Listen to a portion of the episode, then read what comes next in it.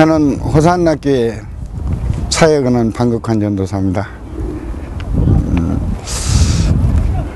제가 태어난 곳은 음, 충청도 중에서도 주로 율법적인 거, 도덕적인 거, 윤리적인 것을 너무나도 많이 보고 듣고 배워요.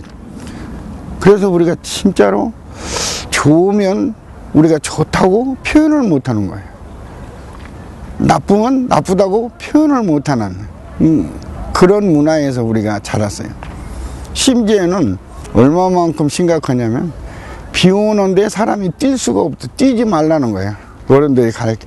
사람이 경망스럽게 왜 뛰어다니냐는 거야. 그만큼 음, 율법적이고 도덕적인 그런 것을 태어나서 우리 가정이 늘 옛날은 그 노름이에요. 그 노름으로 가정이 엄청나게 힘든 그런 가정에서 태어났더라고요. 그래서 항상 가난에 쪼들리고 어려운 삶을 살아왔었죠. 이제 이렇게 객지에 나와서 생활을 하다 보니까 내 생각 속에는 어떻게 살아도 돈을 벌어 잘 살아야겠다는 생각에는 아무것도 없어요. 그러니까 나는 절대로 크면 저런 거 안 해야지. 이런 생각을 많이, 먹었어요. 그리고 혹 집에 내려가서 이제 부모하고 같이 앉으면 우리 아버지 손을 내가 자주 쳐다봤어요. 응? 도대체 손이 어떻게 생겼길래 계속 저렇게 노름을 하셔가지고 우리 이렇게 못 사는가. 아무리 생각해도 지금 1년, 2년, 3년 하다가 실패했으면 사람이 생각을 다시 할 수 있을 텐데 몇십 년 동안 뭐 아마 우리 어머니 말대로면 어머니가 시집 온 이후부터 지금까지 그런가 봐. 조금씩 이제 돈도 여유롭게 벌 때도 있었어요. 근데 그렇게 되니까 무엇을 하냐? 절대도 화투는 안 해요. 내가 그렇게 다짐을 했기 때문에. 그런데 문제는 어디에 빠지냐면 이 낚시에 빠진 거예요. 내가 어렸을 때부터 시골에서부터 낚시를 좀 했거든. 근데 그것이 성장하면서 계속 이 낚시에 대해서 집념을 갖게 하고 나는 주로 이 손 잡기로 하는 일을 한번 시작을 하면 그냥 대충 하고 취미로 하는 게 아니에요. 끝을 봐야, 봐야 거. 근데 가면 일주일씩, 막 3일씩, 막 때로는 막 한 달씩, 뭐 이렇게 가게 되는 거예요. 네. 그러면 그것도 알코올 중독자하고 별 다를 바가 하나도 없어요. 어떤 계기에 내가 또 말하자면 어떻게 바둑을 어떻게 두는 것을 배울 기회가 있더라고요. 그래서 그 바둑을 받을 기회가 있었는데 그 바둑을 배웠는데 아주 거기에 미친 거예요, 이제 또. 얼마만큼 심각했냐면 가로등 켜놓으면 가로등 밑에서 밤새 두는 거예요. 가로등 꺼질 때까지 아침이까지. 응. 그렇게 집착을 하더라고요. 그래도 장로님이 형님이라고 그래서 그 목사님 주례를 서줬다니까. 그래서 결혼식을 하게 됐어요. 그랬는데 그 목사님이 내가 사는 동네로 교회를 목회 이전을 했어요. 그래가지고 나를 만나니 그렇게 반가워가지고 매일 아침마다 나를 데려가려고 잡으러 오는 거예요. 참 목사님 귀찮아가지고 하나의 도피처를 생각해가지고 내가 간 거예요. 요나처럼 도망갔는데 결과적으로 그랬단 말이에요. 그래가지고 망했어요. 내가 그 집을 팔고 그러고서 이제 준비해가지고 인천으로 이사 오게 됐는데 내가 인천 와서 이렇게 부동산 사업을 하다 보니까 잘 안 돼요. 그래서 이제 내가 우연히 내가 하는 말이 이렇게 잘 안 되고 그럴 땐 예배는 한번 드려도 괜찮을 텐데 그런 생각이 내 속에 들어가는 거예요. 교회는 안 다녀도. 그래서 한번 가게 된 거예요. 한 번 가지고 그다음부터는 이제 안 가리라고 생각을 했는데 나와 관계없이 계속 교회는 안 가면 안 되는 상황이 벌어지는 거예요. 그래서 이왕 이렇게 됐으니까 이건 피할 길이 아니구나. 그렇다면 제대로 다녀야 하지 않겠냐. 정말로 제대로 한번 다녀보자.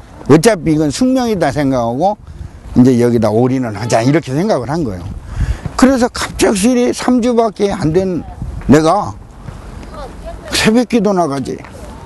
수- 수요 예배 나가지. 금요 차례들이지. 구역 예배들이지. 11조 하지. 그러니까, 애 발칵 뒤집힌 거요. 그런데 그때 당시에는 예수님이 누군지, 예수를 왜 믿어야 하는지, 예수를 믿으면 뭐 하는지, 예수를 어떻게 믿어야 하는지 몰랐어요. 그거를 전혀 모르고 그냥 내 생각대로 예수를 믿었다니까. 유광종 목사님 그때 집회로 그 전도학교를 개설하기 위해서 오셨었어요. 그래서 내가 새벽 집회, 오전 집회, 저- 오후 집회, 저녁 집회를 계속 내가 보면서 내가 거기서 말이요. 음, 눈이 열리더라고요. 응? 이 복음이라는 것이 무엇인지 눈이 열리는 거예요. 응? 왜 예수를 믿어야 되는지 사람이 예수 안 믿으면 어떻게 되는 것인지 예수 믿으면 어떻게 되는 것인지 이게 이제 감이 잡히기 시작하는 거예요. 그래서 그 예수를 영접하고 하나님의 자녀 된다는 말에 야, 내가 지금까지 알았던 기독교가 사람들이 이걸 제대로 모르고 교회를 댕겼구나 이걸 느껴진 거예요 그냥 그때 집회를 통해서 그래서 내가 예수를 그때 그리스로 영접을 했단 말이에요. 내 안에 성령이 그때 오셨던 것 같아요. 지금 보니까. 근데 내게 변화가 오는 건데, 뭐 어떻게 변화가 오냐면, 아, 기독교인들이 전부 이 사실을 제대로 모르고 교회를 다닌 사람이구나. 이 사실을 내가 전해야 되었구나. 이 사실을 알게 되었구나. 이 생각이 드는 거는 거예요. 그 교회에서 이제 내가 다락방을 시작했어요. 뭐 누가 목사님 하라고 뭐 누가 시켜서가 아니라 평일날 나 혼자 무속 집을 들어가는 거예요. 그 무속은 집에 들어가서 그들하고 부딪힌. 그럼 부딪히다 보니까 어떤 일이 생겼냐면 하나님이 지혜를 주시더라고. 근데 그 사람들하고 가서 부딪히면서 막 소금도 맞아보고 뭐 물도 끼얹어보고 예, 뭐 음? 많은 뭐 음, 음, 추방도 당해보고 뭐 이런 과정 속에서 하나님 지혜를 주시는데 어떤 지혜를 주시냐면 그 사람들만이 쓰는 용어가 있어요. 무속인들이 쓰는 용어를 이제 하나씩 하나씩 내 귀담아 듣게 하더라고요. 그래서 그 용어를 배우기 시작했는데 그 용어가 내가 습득이 되니까 내그 용어를 가지고 그들하고 가서 대화를 해보니까 아 그들하고 대화가 잘 되는 거예요. 점괘나 이런 거는 귀신이 주는 영감을 말하는 거거든.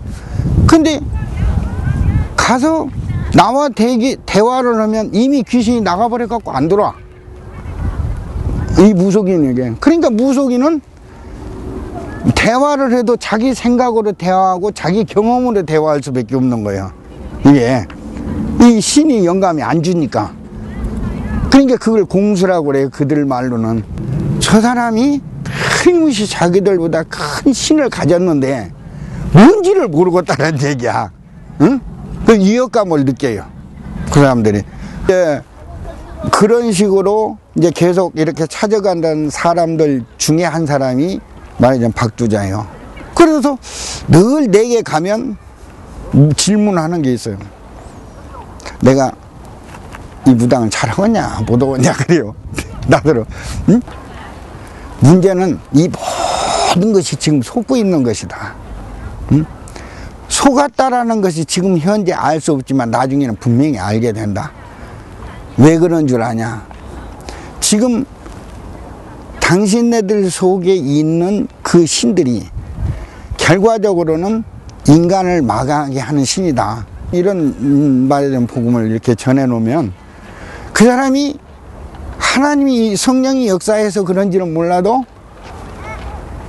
계속 고민을 하게 하더라고요.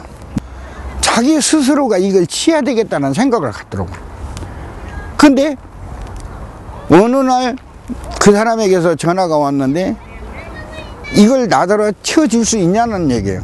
음. 확 치워주겠다고. 내가 호산넣게 방극한 전도사다. 음. 근데 그냥 뜯으면 안 된다, 이거. 이 그냥 뜯어서 버린다고 해서 이게 해결될 문제가 아니고 당신의 몸주, 당신을 주관하는 그 신을 바꿔놓고 뜯어야지 그렇지 않으면 그 신에게 못 견딘다. 그럼 그런 말은 잘 알아들어요. 예수가 그리스도 되심을 믿고 그분을 내 마음속에 모셔드리면 하나님의 자녀가 된다. 그래 하나님의 말씀을 듣고 당신이 믿음이 자라서 하나님의 성령으로 충만해갖고 그걸 이길 수 있는 힘이 있어야 당신이 산다.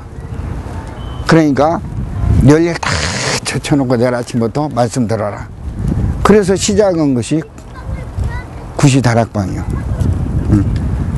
그래서 그 구시 다락방을 세워놓고 그때부터 말씀 운동을 시작했는데 박두자 성도만 아니에요. 그로 인하여 다른 사람들이 막 몰려오기 시작하는 거예요. 우리가 그동안에 메시지 받은 것이 되어진다는 것이 무언가 조금만 이해를 하겠더라고요.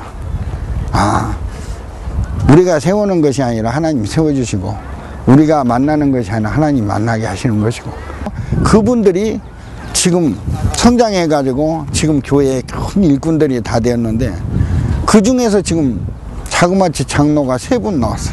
그들이 또 중직자실에서 중직자 계획하는 거 보면 너무나도 감격스러워요. 너무 좋아. 그런데 예수님이 십자가에 죽으시고 대신 나를 살리셨다라는 것이 믿어지기 시작하니까요. 형용할 수가 없는 거예요. 막 그 생각만 하면 견딜 수가 없어요. 막. 온 음, 감격에 그렇게 강조하는 부분이에요. 구원의 감사, 구원의 감격, 구원의 기쁨이 내 속에서 살아나야 된다. 그래서 그것 때문에 무슨 일을 해도 해야지. 하나님은 나를 필요하시다고. 뒤늦게 이렇게 나를 건지셔가지고 이렇게 사용하신 것이 생각하면 기가 막혀요. 음, 그렇지 않았다면 내가 이 나에 무엇으로 만족을 하고 삶의 기쁨을 느끼겠냐는 거야. 하나님 아니었더라면 아무것도 할 수 있는 존재가 아니라.